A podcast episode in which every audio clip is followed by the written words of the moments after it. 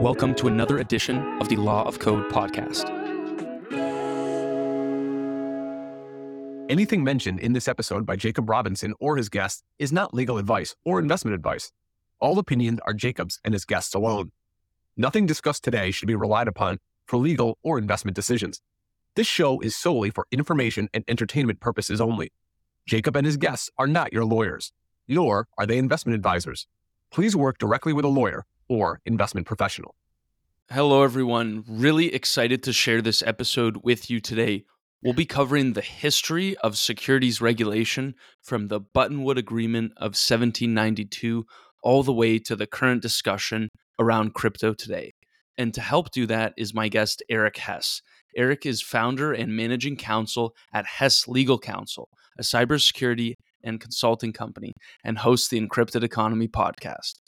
Eric has over 20 years of experience acting as senior in house counsel, general counsel, or senior management for exchanges, broker dealers, and financial services technology providers. In this episode, we'll be exploring his recent paper, Bridging Policy and Practice A Pragmatic Approach to Decentralized Finance, Risk, and Regulation, which is linked in the show notes below, and the overarching theme of the history of securities regulation. Eric, thank you for taking the time out of Encrypted Economy and all the work that you do to join me for this episode. Thanks so much, Jake. I'm excited to be here. So let's start with the history of securities regulation. I thought your paper did an excellent job of breaking these timelines down and explaining what happened. So I thought we could start all the way back in 1792. What is the Buttonwood Agreement and why is it important? Right. So prior to the Buttonwood Agreement, I mean, there did, obviously trading goes well deep into the, the colonial times in the U.S. A lot surrounding agricultural products, but then there was increasingly a practice of like the, the issuance of government bonds and the trading of those government bonds by the colonies as well as as well as banks. Uh, there were a number of stockbrokers that tended to congregate in New York City. Previously, they were in coffee shops or what have you, doing it in in scattered places across the city. And so they basically agreed that they would be much more effective if they were working together. And basically, the the Buttonwood tr- tree was actually was the was a was a trading floor for all practical purposes for this group of 24 stockbrokers and merchants. And so they basically endeavored to formalize things a bit more as to like how they would trade. And, and there was concerns about fraud. It wasn't a very formalized, it was more of an ad hoc system. So they endeavored to, to change it up. And so to, to kind of ask the next question, which is why is the Buttonwood Agreement important or what's the relationship to digital assets? First, it, it really represents the first efforts to organize trading in the US to establish that formalized system. And, you know, trust was low prior to that. There was no notion of trustless systems, right? and fraud was a concern. So obviously, some clear familiarity there.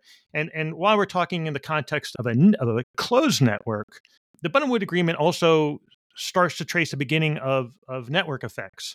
The the notion that once there's a critical mass of participants reached, the system becomes more inherently valuable to each of the participants or each of the nodes in in that network. And the Buttonwood Agreement is actually the establishment of of that network.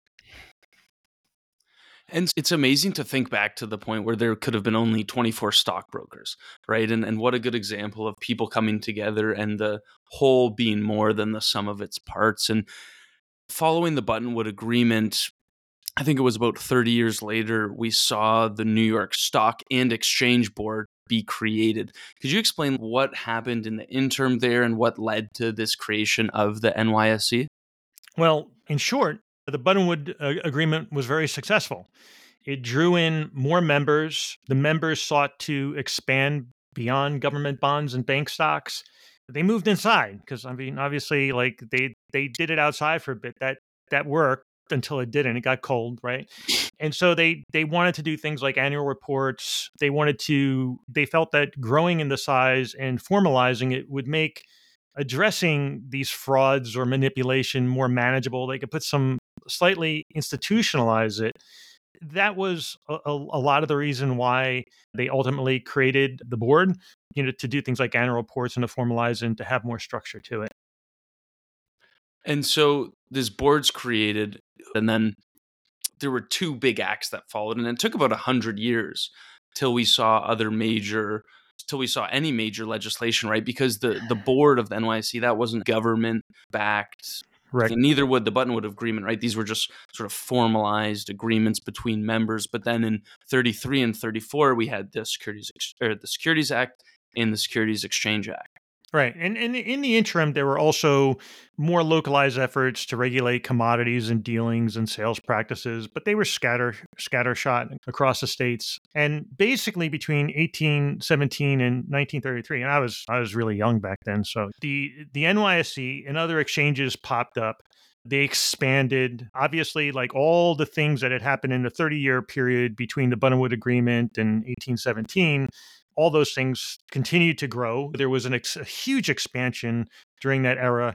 If you remember, in, in industrialization, the late 19th and 20th centuries saw massive industrialization. And even like the railroad stocks became quite huge during that time with booms and busts, notably. Like you had a massive crash in, like, there was a panic of 1837, you know, 1873 and obviously the Great Depression that followed. But there were things even before the Great Depression. We always kind of cue in on the Great Depression because it was great and it pre- immediately preceded it.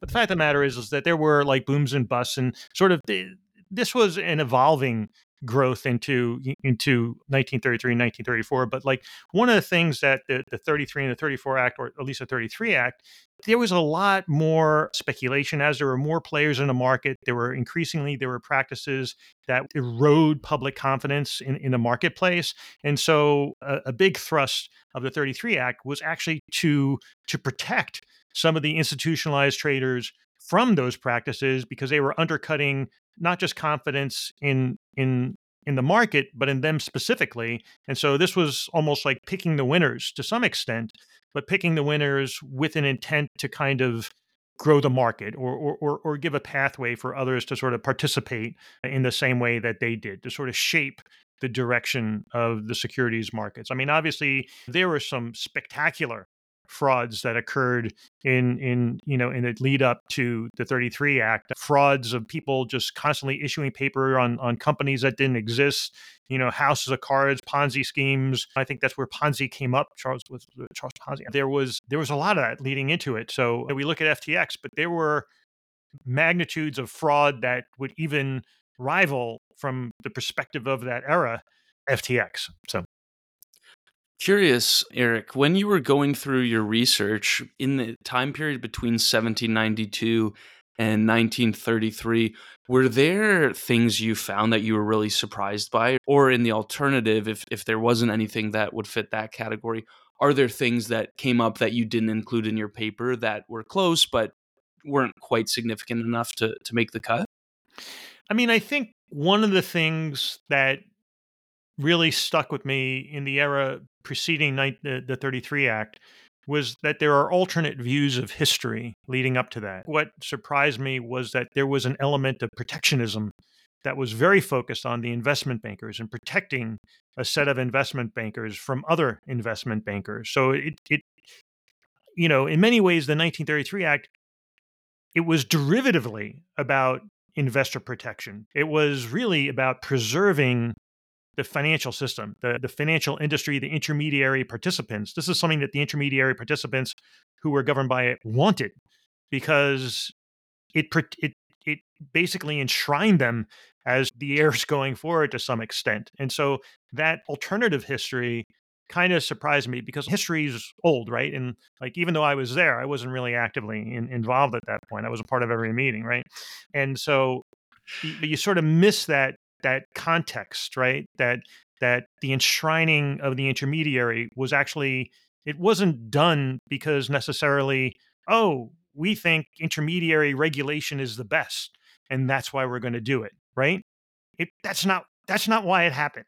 It happened because they were protecting the intermediaries first and investor protection followed from it. Now, we can make a strong case that intermediaries can provide that level of protection to the market because the SEC can't be everywhere, so it focuses on the intermediaries, et cetera, or CFTC or what have you, right?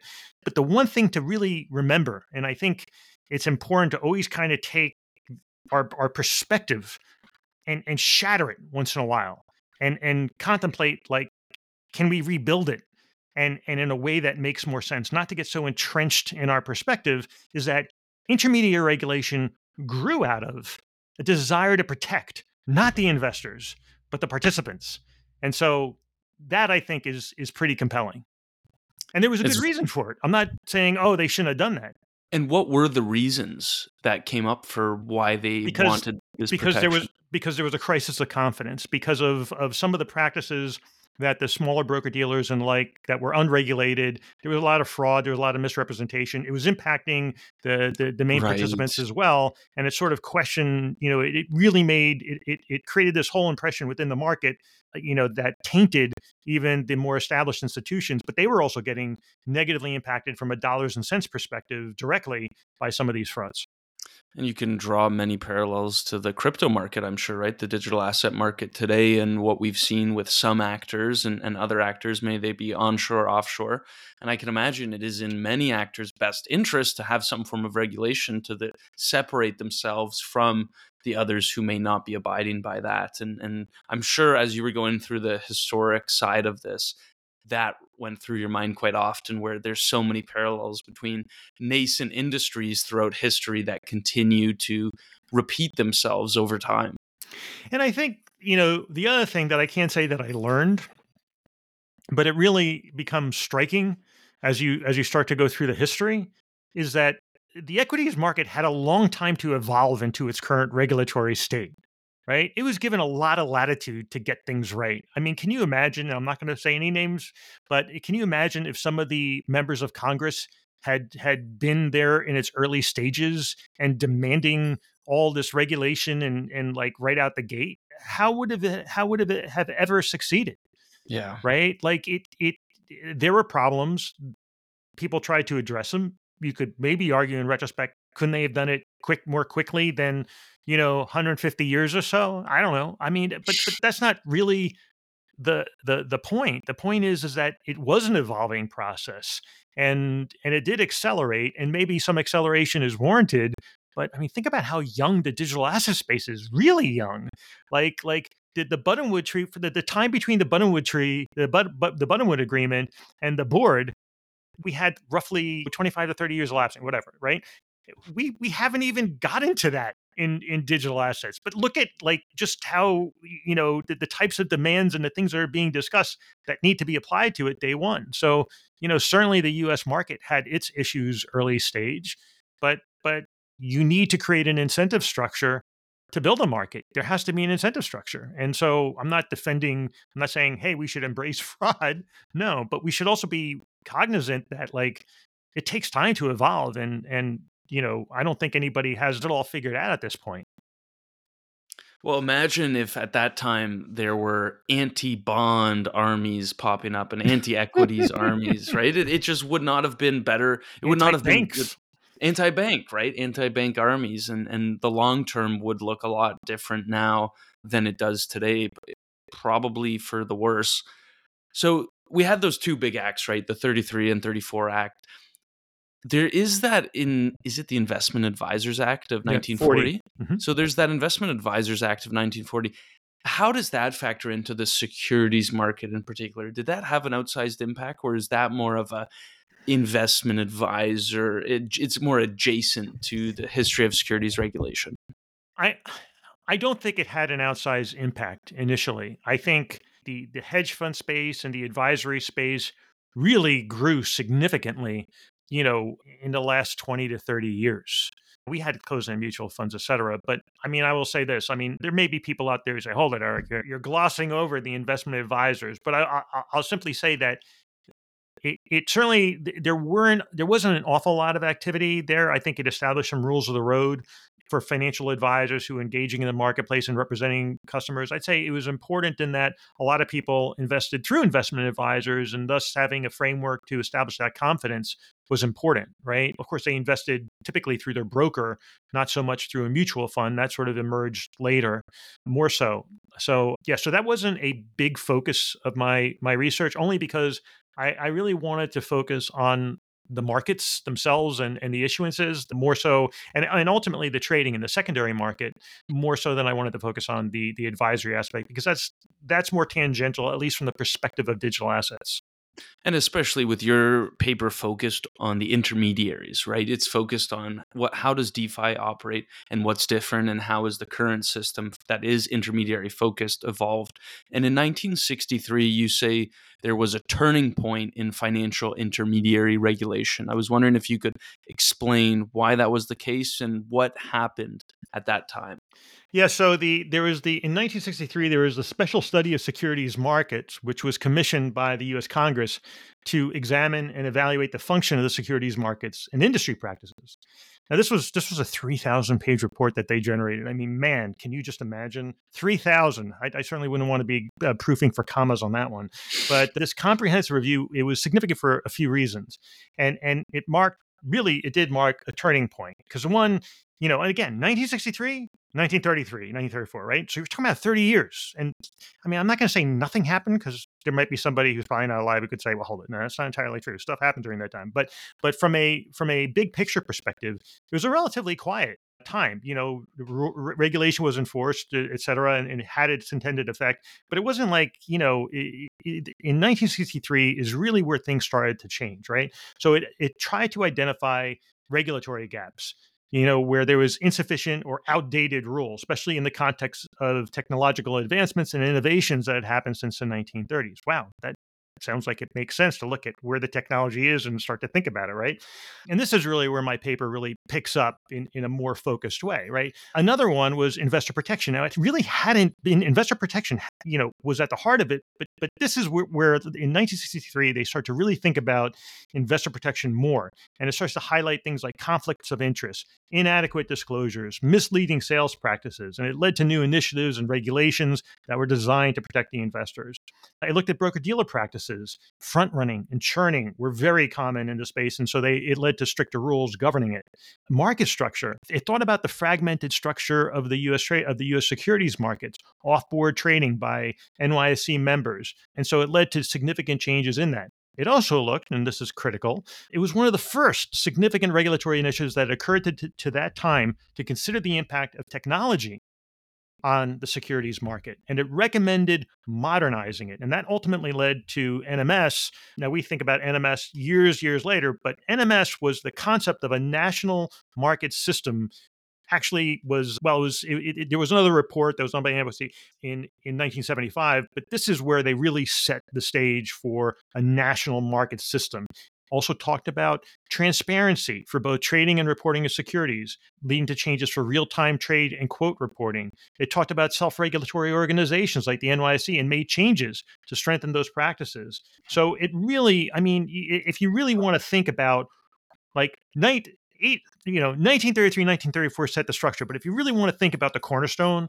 for technology in the in, in the securities markets, it's 1963. It's that report. That was the genesis block for so much of, of technology and, and, and its impact on regulation and, and, and vice versa. And it really represented this embrace of technology. Technology was not the enemy.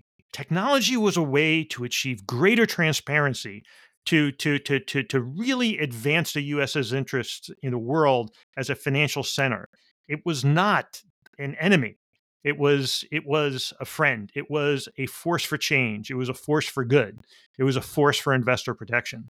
And when you when you are going through this and you think about the parallels to crypto today and how there are members of Congress, there are senators, there are people in the world generally who do see this emerging technology, particularly cryptocurrencies, blockchains, as a threat and as not a linear progression, but more so a completely new thing that doesn't need to exist, is a solution in search of a problem.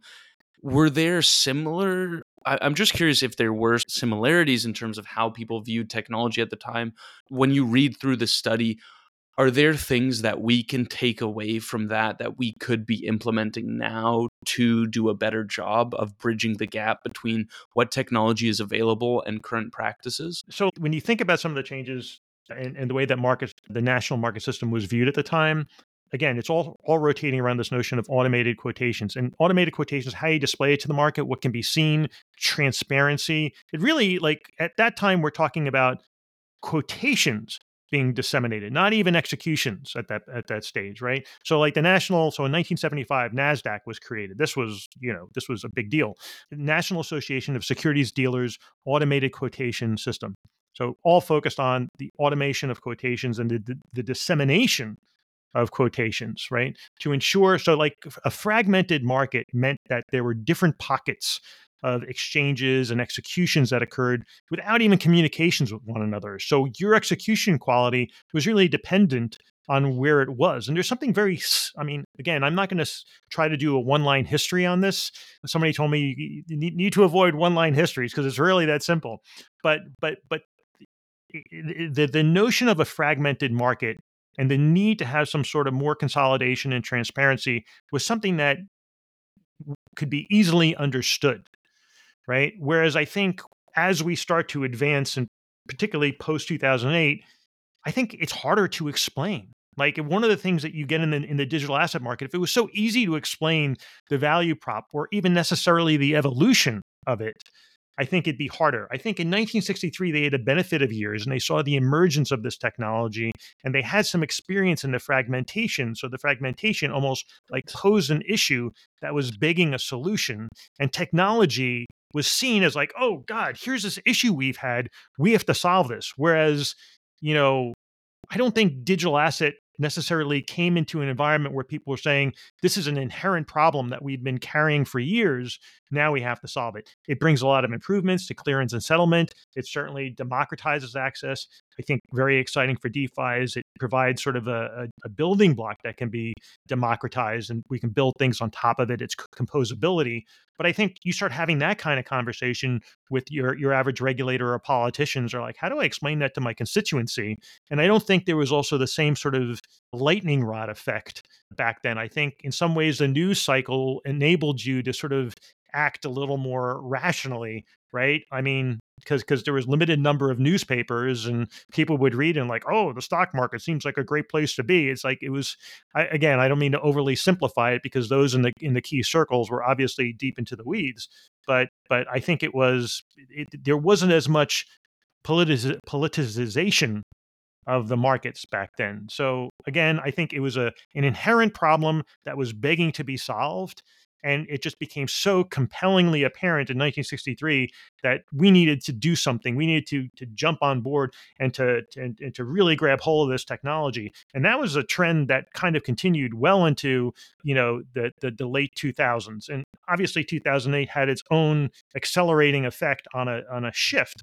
But but yeah for for a good god 40 40 plus years it was you know technology was was was definitely viewed differently no it's it's so many so many great points you made there eric especially when you think about the identify how easy it was to identify the problem of say paper settlement versus electronic settlement and okay that's a clear issue. It's a lot less clear when you say we're going to go from digital settlement to digital settlement only this version is better and people okay why is it better? Well because it uses a blockchain. Okay well what's a blockchain? And now you have to actually understand the technology compared to something like email where most people have no idea how email works on the back end and they don't need to. There's not a why is this better? question because it's obviously better. You tried it it works. It looks differently to the end user versus electronically okay why would we change from something we know we trust we've used for 30 20 30 plus years depending on the particular particular application compared to something new. And so i think that's a very very good point and i just want to go to nine, jump to 1975 now where the sec was tasked with addressing information asymmetries. And in your paper you note that it was also tasked with creating a national market system. So we have two really important keys here and it's interesting to even think about the parallels between digital assets where we don't really have anything in place across the US to address information asymmetries and create a national system for crypto that fits crypto that is being embraced by the industry. What were the impacts of this 1975 tasking of the SEC, especially in the early stages, and how did that evolve? Right. So, and I think you also raise a very good point about the paperwork because between the 1963 and, and 1975, where the Congress, where Congress tasked you with crafting the sort of national market system there was the paperwork crisis where like the back office operations of BDs and exchanges just couldn't keep up with the volume of securities trades. And it became a real significant issues and it, it created slowdowns and just a lot of different concerns. So the, you know, the, the 1963 report seemed even more prescient in, in light of the you know the surge in volume uh, you know post-war you know generally and, and, it just kept on growing into the late 60s so in 1975 the congress commissioned the sec to, to, to start to develop a market structure for uh, a national market and and sort of some critical lego blocks to this was one as we talked about that exchanges and broker dealers should publish prices at which they'll execute trade. They wanted to hold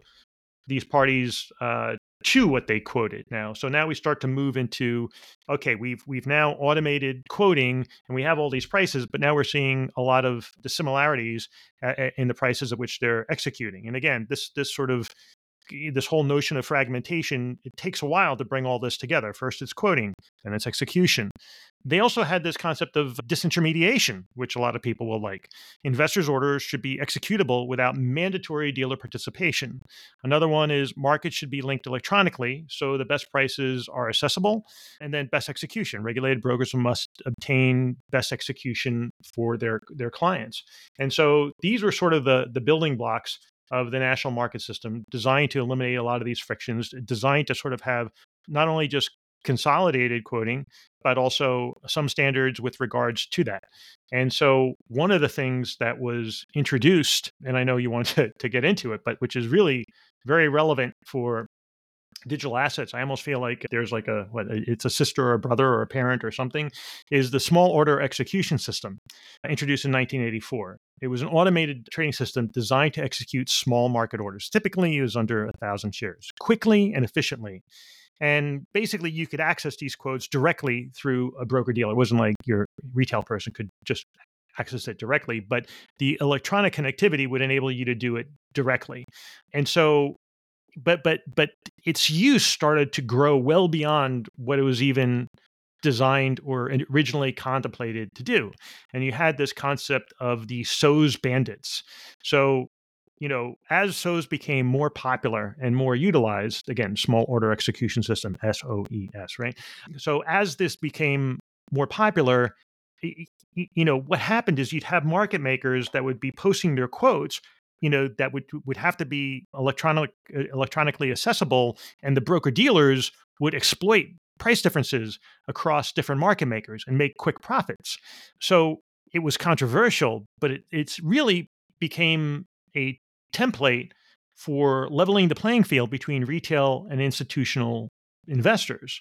So market makers prior to that, they they had time to to adjust their quotes, right? There wasn't like they, they didn't have to do it instantaneously, but SOES created this pressure, even though it wasn't mandatory initially, and then it was effectively as part of the order handling rules that later that were later adopted. It effectively kept them under constant pressure. And a, a, lot of SOES was pushed back on by the institutions once they started getting their their clocks cleaned by some of these practices. But you know, in truth, it it, it really shaped the market. You know, it it spurred interest in electronic systems significantly, and and but in even doing so, you know, this this fragmented but yet inter, interconnected ecosystem, you know, it it forced market makers to upgrade their technology. So it really, when you think about it, now market makers had to become more efficient to, because of the, the the SOES and the order handling rules. And in many ways, much of the regulation that then came with regards to ATS and even NMS was sort of a continuation of this story arc that began with 19 so 1963 starts off everything you get into the creation of nasdaq you create you come into SOES which accelerates all these all these factors and forces this this much more responsive system of maintaining quotes and executions. And, and, in many ways it also gave rise or gave birth to the concept of or the groundwork for high frequency trading. Because again these these strategies were very similar conceptually at least to those used by SOES bandits. So it democratized trading but you know it it, it obviously upset the incumbents and you know it, it but but eventually you know the, the the advantages of SOES just baked itself into the entire market and the market continued to adapt to those changes and say okay well you know what? We're now going to try to find a way to connect things even better and improve execution quality and bring the the man bring the benefits of SOES almost on a mandatory basis through ATS, through NMS. Yeah, so so yeah, so, SOES is is truly you know I have a lot of sympathy for for SOES because in many ways, like even though some might malign the notion of of SOES bandits, it, it, it they they performed sort of this critical evolutionary function with regards to the advancement of the U.S. financial markets. What lessons do you glean from the SOES phenomenon eh, when you think about regulation adopted following SOES compared to where we're at now, where there is this high frequency trade? There, there's so much going on from an electronic perspective, but now we've added digital assets into the mix and we're seeing real world assets come on chain. What were some things you took away from how SOES evolved over time and the idea of SOES bandits and the fact that they were able to continue to exist despite industry pushback?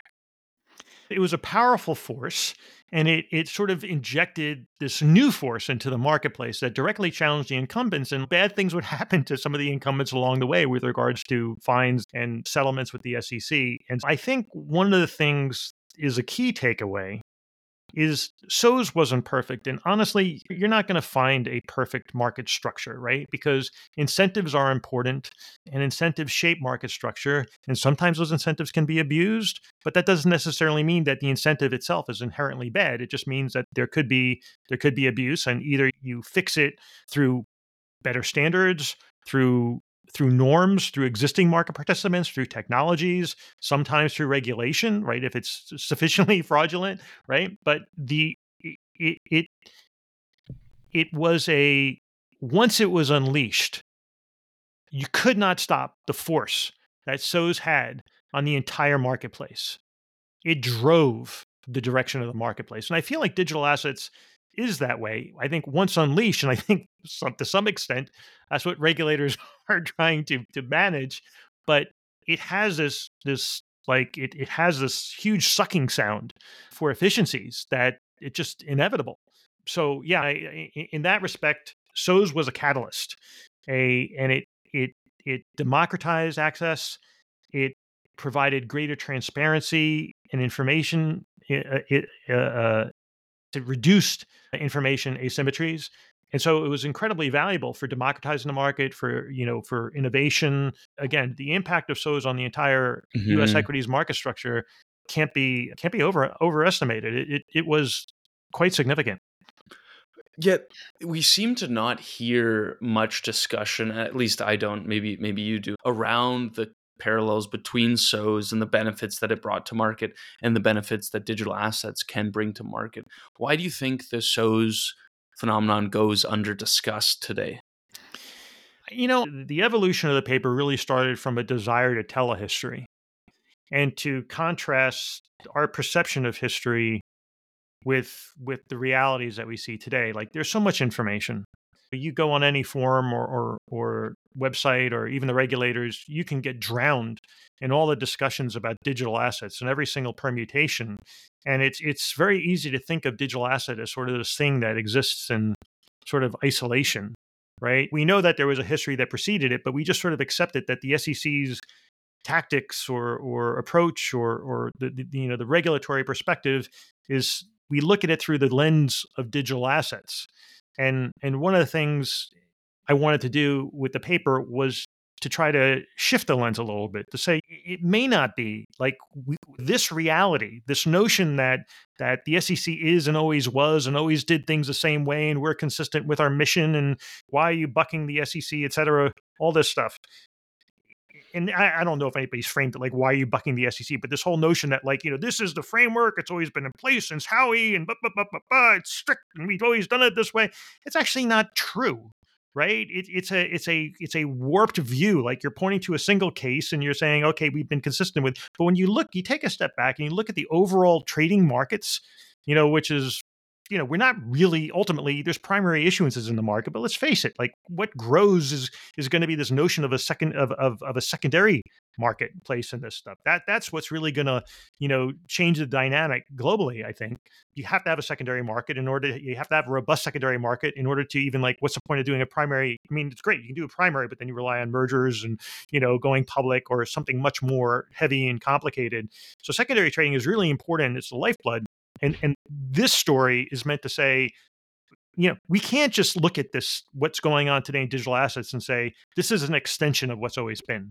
It's not an extension of what's always been. It's actually much more an extension of what's not always been. So many interesting parallels and i think it's easy to get caught up in the idea of an investment contract as well right? You mentioned Howey and there's so much more to the story and the way intermediaries are regulated and the number of intermediaries that we have that may be unnecessary going forward given the new technologies that have emerged and once people begin to see the benefits that come from a cost perspective that's where i think the incumbents will be in trouble because you a lot of that money can be saved with more efficient systems. Yeah, although I, I don't know if it's even as simple as that, and I know I'm skipping ahead a little bit, but one of the things that you saw, like for example with ATS, with SOES, et cetera, is there's often a a how should I say there are those that don't adapt and they tend to disappear over time. Then there are those that adapt and they can be very successful because they've got the existing piping, they've got the expertise, they've got the capital, they're well established, they've got the reputation, presumably, and they can be successful. You can have an existing incumbent making more money than they ever did before because they were adaptable. It's the ones that don't want to adapt or can't adapt or see their incumbent model threatened because it's reliant on a prior system. Those are the ones that are the loudest. And the louder that they are and the less that they adapt, they're basically signaling their own demise. Right? You know, if they're screaming at the top of their lungs, it's a very good chance that they're they're the worst position right whereas incumbents can definitely adapt and and then there's obviously new incumbents that come in and join them you know one of the things i try to also kind of convey in the paper again i know i'm skipping ahead a little bit is is we are going to have incumbents. We are going to have institutionalization in the market if it's going to have any kind of penetration worldwide. Full stop we have to. It's just that's just where it's going to be. I would love to see a world where where we continue to keep the fires of decentralization alive in the protocol level, in the different approaches, in the green space that people have to work on and build things and and and develop. But again, I'm, I'm skipping ahead. So we're sticking with history for a bit. So. Well, yeah, let's jump to the impact of electronic trading. So, in the 1990s and the early 2000s, we started to see that expansion of the use of electronic trading. And with the expansion of the use came the expansion of the rules for. Were there similar? When you think back, I'd love to hear your origin story into electronic trading and the early experiences that you had working in that industry. Well, I started in the traditional finance space more so in the 1990s. The, the, the, comment I made about the buttonwood tree was a joke. I actually wasn't there, but the the I'm not that old. So, but I, I started as a general counsel for basically the dominant equities order management system known as OS OMSs on the street in in 1997, which is pretty much the exact time which is the time and no coincidence that SEC issued the concept release on Reg ATS, pin that for later and I worked for them as outside counsel previously, but at the time we combined with Goldman, Merrill Lynch, Morgan Stanley, and Knight Capital, which is no longer in place, to create this thing called BRUT. Now, BRUT stood for Brass, which was the, the OMS system I worked on. The the Brass utility routing technology. So here we're talking about routing, right? Moving from quotations, we're, we're thinking about how do we get the best execution. And basically, each of these players kicked in a million dollars into this this new company, and six to seven years later, BRUT sold for 190 million to Nasdaq. Not a not a bad turn. It was fun to be uh, a GC for both, but this concept of utility really kind of stuck with me, you know, creating something for the broader marketplace. From there, I moved on to Bloomberg. I worked on their order management system, execution management systems, alternative trading systems, you know, another technology focus matters before moving to Lehman until I worked until May of 2008. Note the the month May, not September 2008. And and then I took a role of general counsel and CRO for a digital exchange ATSs where I managed their exchange registration applications to to approval, and I stayed on for a couple of years after that before I started to try to create the next Pink Sheets or OTC marketplace as a founder, CEO, CCO. We needed a consortium, but I was I was playing off of the 2008 playbook where pre 2008 playbook where consortiums and it was just a very different environment at the time. Post 2008, everything changed and the risk uh, aversion due to what was going on from a regulatory perspective changed. So I tried that for a couple of years. It was fun. It was interesting. But I, I moved on to private practice where I continued to represent exchanges and, and, fin, and fintech broker dealers. And when you think about the approach that was taken in the 1990s and the 2000s, right, there were fraudulent projects. There were projects that went bust, but there were also projects that changed the world and changed the way you and I live today, the way we shop online, the way we consume content, and many other things as well, where we can work, you know, you name it.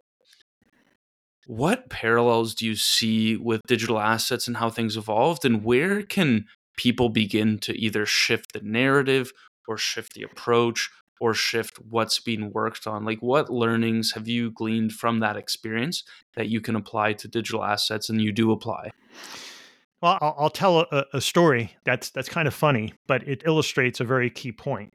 So there was a broad under there wasn't really a broad understanding of what did of electronic trading was. You know, today you say, "Oh, I'm in electronic trading," and people are just like, as opposed to what? like what? Right? Like if you're still in business, you're you're Pigeon? obviously not doing manual trading. Um, but like people who understood it day in day out, they got it. But even within Lehman, I got hired. I, I was hired effectively as an electronic trading lawyer. But the first three interviews I had to conduct, I had to, people would say, "Oh, you know, you're like going to be like that dot com lawyer." Like I don't know why the hell dot com. I guess it was the Web two equivalent, but they kept on referring to me as a dot com lawyer. And like I am convinced that the only reason why, like I don't know if it's the only reason why, but certainly one of the reasons why I got the job is because like I didn't play into it. I kept on saying like, well, I don't know what a dot com lawyer is, but let me tell you what I do, and then you can decide whether I'm the right person for this job. I go to the next interview. It's like, so you're the dot com lawyer. I don't know what that is. I don't know. I have no idea. But let me tell you what I do. And then finally I got to my boss. She's like, oh, yeah, yeah, you're perfect. They know what they're talking about. I'm like, oh, okay. That's great. You know, and so it it just shows how mystifying emerging technologies can be to the wider public. I mean, here I was interviewing for this role. You'd think the three, and I'm not going to pick on anybody, but you'd think the three people, I interviewed a whole bunch of people, but you think three of the people who I was interviewing early on would have some clue as to what it was that I was doing. Like they were servicing Lehman. They were in house. One was outside, one was in house. There was another route. And then finally I started talking to business people where the conversation changed dramatically. But like these are people like in HR or what have you, they just they didn't understand it. And they were in the space. They were working for Lehman Brothers. And they were so for like and they were just they were framing the wrong job. Like I did I don't dot com i don't know like what, what is a dot com lawyer right so you know so so that's one of the things i learned and it's it's it's hard when there's not an understanding of what a technology is or what it purports to do and it really relates directly to the politicization of digital asset regulation but it's not just digital asset again thinking about the trajectory and we're going to talk about this you know the the, the it wasn't as if technology good and then digital assets. It was technology good and then right around the time of 2008. And I'm not necessarily going to put it all on the 2008 crisis. I will say that the 2008 crisis changed things in a way that would not have changed but for that, for sure. This embrace of this concept of systemic risk then leading into this concept of top down regulation always, right? Like everything, like again, some people say, well, we're not mm. only top down, but certainly as it relates to digital assets, top down. Certainly the approaches that were initially tried with regard to automated trading or algorithmic trading post 2008, heavily top down. But, you know, pre 2008, Lehman was a very exciting, it was most exciting time in my career. You could engage with FINRA, you could engage with SEC on market structure issues relating to technology and they would listen. We were focused on getting right. So I started like early on, I there's something called sponsored access where you would give buy side direct access to market trading environments, bypassing the broker, just routed through the broker dealer systems. And so with minimal checks or what have you. And I was I was because I was a tech because I was a dot com lawyer, which I know I wasn't a dot com lawyer, but because I was this lawyer, that these were the kinds of things I looked at. And so like I remember calling FINRA and I'm like, this guidance, you guys just and I was like looking for clarification. I'm like, and I was just like, you know, I could have done a better job with this. I just told her, I said, listen, I could have done it. You, there's just so many things. Like, I, I don't know why I have to ask these questions. Like, it should just be easier. And the woman on the other side, she said, she, she was, you know, I guess she was mid, but, but she said, well, then why don't you, why don't you take a crack at it? I said, oh, said, okay. You Oh, know, I was like, wow, all right. So I went back and I took a crack at it and we went back and forth and then some of it got adopted into like the final rule. And Wow. and so you know, and at that point I was just like, wow, like I can actually make a difference.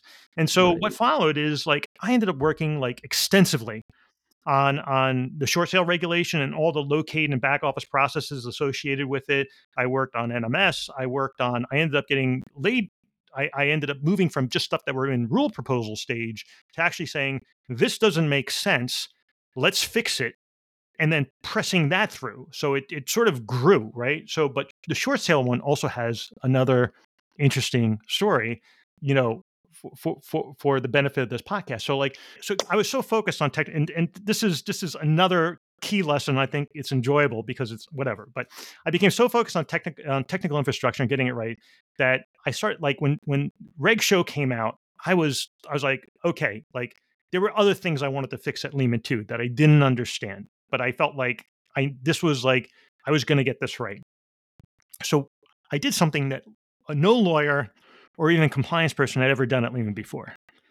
I was insistent on meeting with developers on an ongoing basis, right? I was like, you know, I want to make sure you get it right because typically there was somebody to kind of chaperone you into this, right? But I was, but what I failed to appreciate, and I think this is really, really important lesson for regulators, for policymakers, for young lawyers. What I failed to appreciate was that there's a trade off. So resources are limited.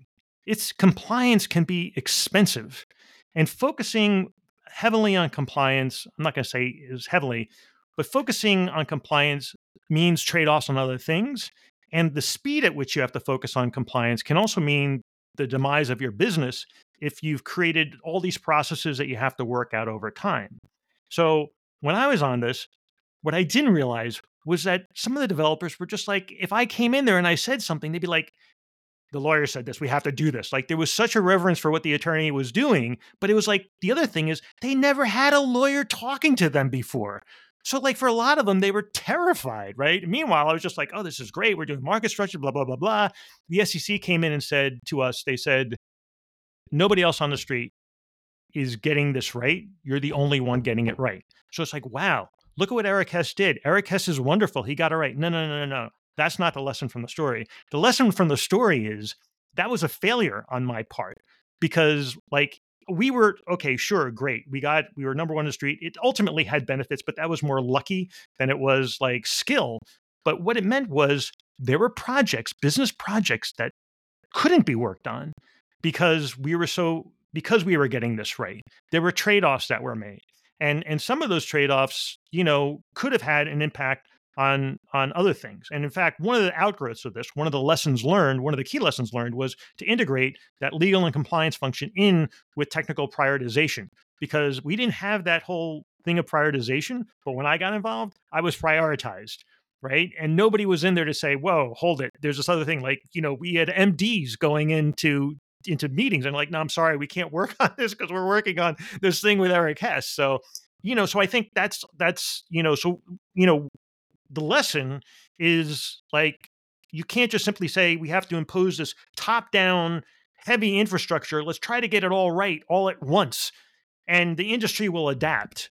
That that just that's a fail on its face right that's not how you establish a collaborative working relationship so like one of the things that like again the paper is focusing on i'm not trying to in the paper i'm not trying to say this is the way you have to do it i don't say like this is the way you have to do securities you know you have to designate the instrument i'm not saying that this is like you know you have to regulate front ends or whatever which i don't even think can consistently be applied in any sort of coherent fashion in a one liner much like same risk same activity same risk same rules same outcome it's just like it's just like simplistic nursery rhymes right, Right. It- it- the point is Yeah. it's like you have to figure out where to start Yeah. and and even if you have regulation you have any of this stuff you got to learn so either you're going to learn or you're going to work with the industry or you're just going to come in with a top down approach and say do this and the industry is not going to succeed so you have your choice And yeah. so, like, not everything has to be resolved, but you do have to start to realize, like, if you're, let's try to figure out ways to work collaboratively to achieve certain core things. And we can determine what those core things are within which we can operate for a period of time until everything else falls, falls into place. That's a lesson. Like the lesson is a sort of top down, all at once. Here it is. We figured it all out. It's all, we've solved it. Here's a solution. Come on. That can't happen. First of all, it evolves. It doesn't really make sense for the evolution of digital assets if you come in with one singular top down and you try to fix it all you know it, it, and it's funny like even in short sales like so this is how it actually ended up becoming more beneficial. They came back in because they failed to understand the technology the sec that went into this. They came in with this thing called a long sale locate. Now I don't even want to get into what, the technicalities because people will be hitting the stop on the play button at this point if I do that. But but I will say that there was an a, you know in the in the impact or the cost for doing so because the SEC has to say what's the cost of doing this, and they said it was about ten thousand dollars per firm, and I was like, no no no no, you missed it. You can't. They're not apples and oranges. I mean, no, they are apples and oranges. I'm sorry. they're not they're not all apples, right? And and so basically, I went down to the SEC, and again, kudos to the SEC for being open to this kind of conversation. And I said, listen, let me explain to you. You say ten thousand. This is more complicated than long than short sales, and you think it's just an outgrowth, but it's completely different. And I said it could cost as much as a million dollars to get the technical infrastructure per firm to get this right. And literally, by the time I had made it back from on my train to New York from DC, there were already efforts in place to pull that. And they pulled the rule filing. They never even had discussion on it. It just disappeared. And that was the right thing to do. But they hadn't really. And I was like, I came in loaded for bear because I was like, let me explain why. And I said, listen. And then before I left, again, before I left, I said, and I think this also this is also missing to some extent. I arranged a meeting with the FIX protocol and some other people who are very technically proficient to come in to sit with trading and markets and to explain in detail what had gone wrong that led up to this rule filing. Because to me, it was even more significant than just getting it wrong. It was significant in that there wasn't a process to really understand the technical underpinnings of what made this be.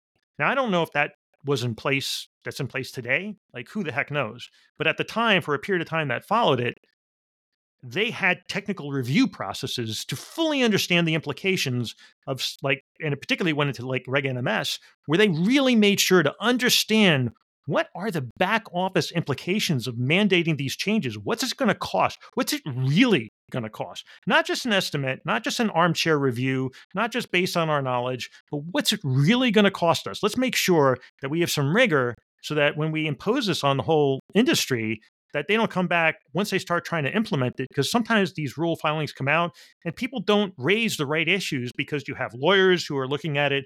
Maybe they're not sitting down with the developers they're talking to people but they haven't really gone into the real fundamental some of the nitty gritty stuff that that impacts it. Like i've had a few filings the one that i pursued was a rule that had been adopted initially probably before things changed the one that I pursued on my own right was it was a demanding rule, the trading ahead uh, of customer order rules, and there were two different infrastructures for doing it under NYSE and Nasdaq.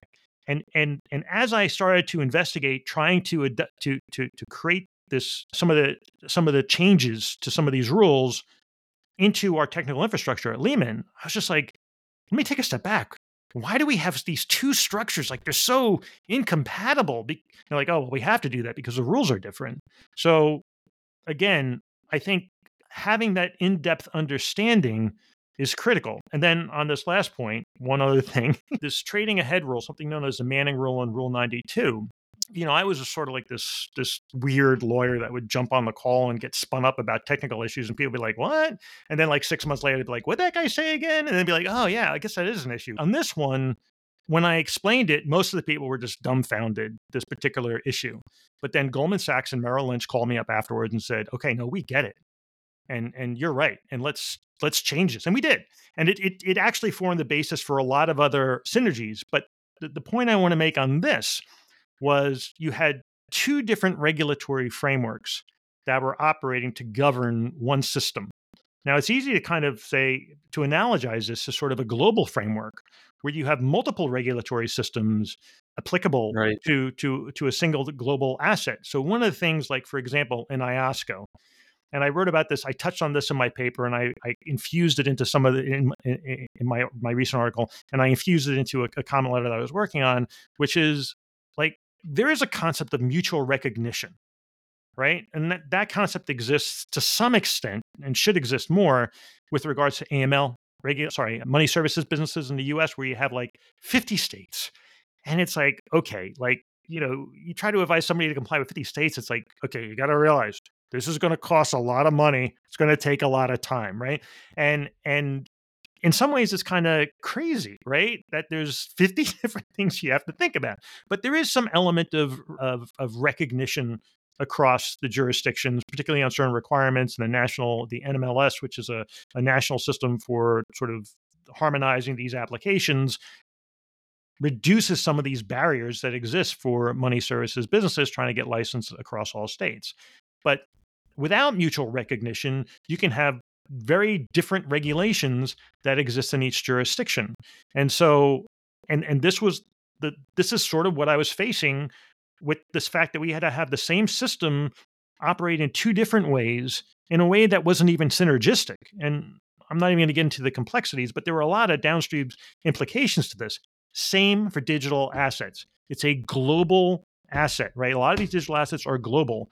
And whether you want to attack crypto or not, one of the issues that crypto is trying to re- re- uh, address is in a increasingly global world for capital flows how do you kind of how do you create a framework that's not significantly inefficient? Iosco sort of suggests that we go back to localizing all the regulation you know fit them into your existing regulation because that works.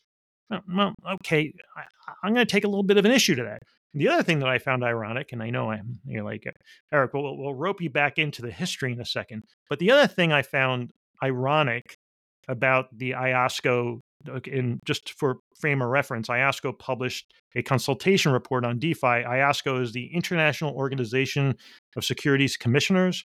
It is very influential worldwide. It has 95% of, I guess, free world membership for the capital markets, and and the SEC is on it the CFTC's on it. Their principles initially influenced the establishment of CFTC's regulatory framework. The, the CFTC adopted those framework that framework whole cloth initially, the, the, it, it, their their core principles. So they're they're you know they're an influential organization, although they're staffed by the you know they're not like new blood, they're existing blood. So they say we should do this. It's like well you're just like if IOSCO says something that agrees with the SEC, it's because the right. SEC is in IOSCO. It's not like Gary Gensler will find a, a, lot of people supporting him from like the Gary Gensler Foundation. Well, you know, everything I said was supported by the Gary Gensler Foundation, so it must be accurate, right?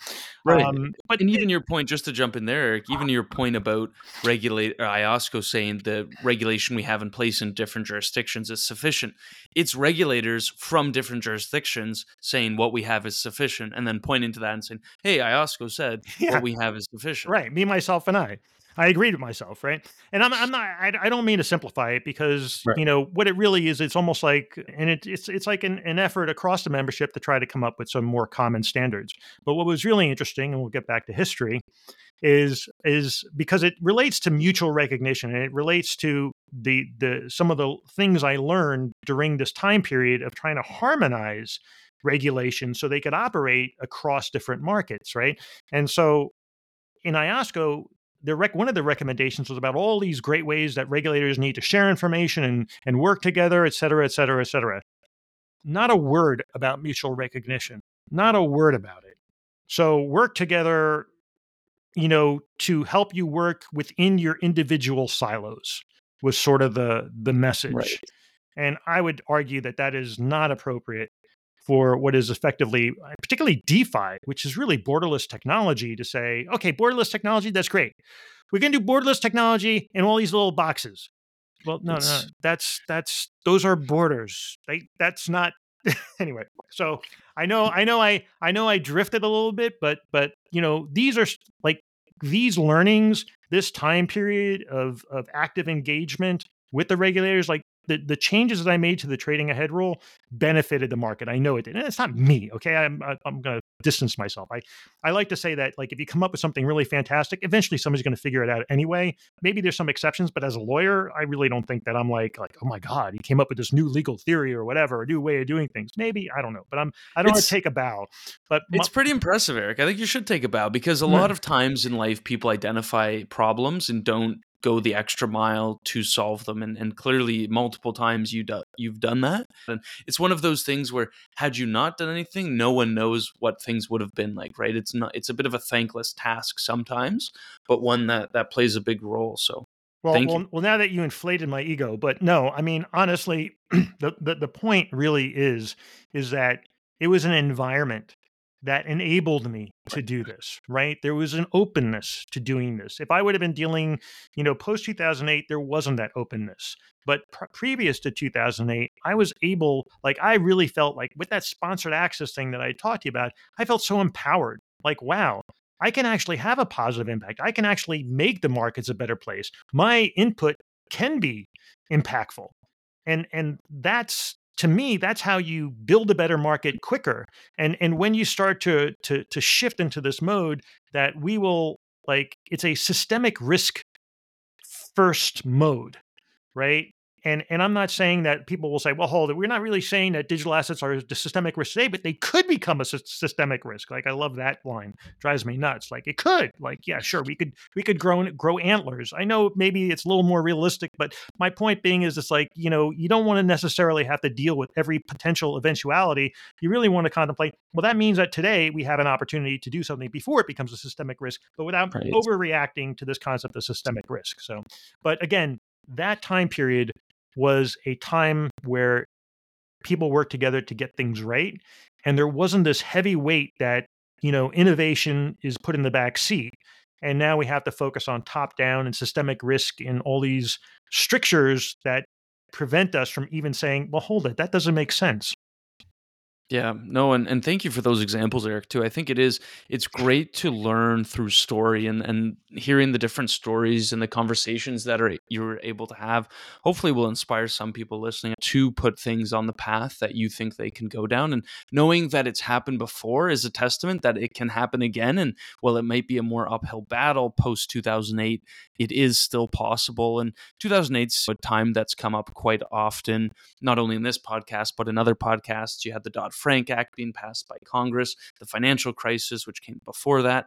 We've seen subsequent technology induced volatility events across the US, which you highlight in your paper as well with algorithmic trading and, and other things. Would love to hear your thoughts, Eric, on how things evolved post 2008. Because when you have new legislation, people are still toying with it, they're digesting it, trying to figure it out. And then only until 10, 12 years later do you actually see the practical effects of what was tabled. So, the 2008 crisis, some people would like to blame it on the Commodity Futures Modernization Act that, you know, deregulated a lot of swaps. But it, it really, you know, the story isn't one really just of deregulation. It, it, it was, you know, a lot of things that preceded it. It, it related to policy decisions around banks and their ability to set interest rates and, you know, cutting off some of their avenues for, for making money you know, as well, and and the desire to press homeownership. I feel like the CFMA the, is often blamed as as sort of the cause, and certainly you know it had a lot to do with mortgage-backed securities. But to stop there really is a mistake. And there was the was it the Financial Crisis Commission that published a report that really laid blame, just really widespread across the entire ecosystem. But having said that, you know Gary Gensler, and again, I don't mean to, I don't want to pin everything on Gary Gensler. I don't think I don't think it's it's it's constructive to do so, and it, it's just it's really a product of an environment rather than uh, Commissioner Gensler as a person.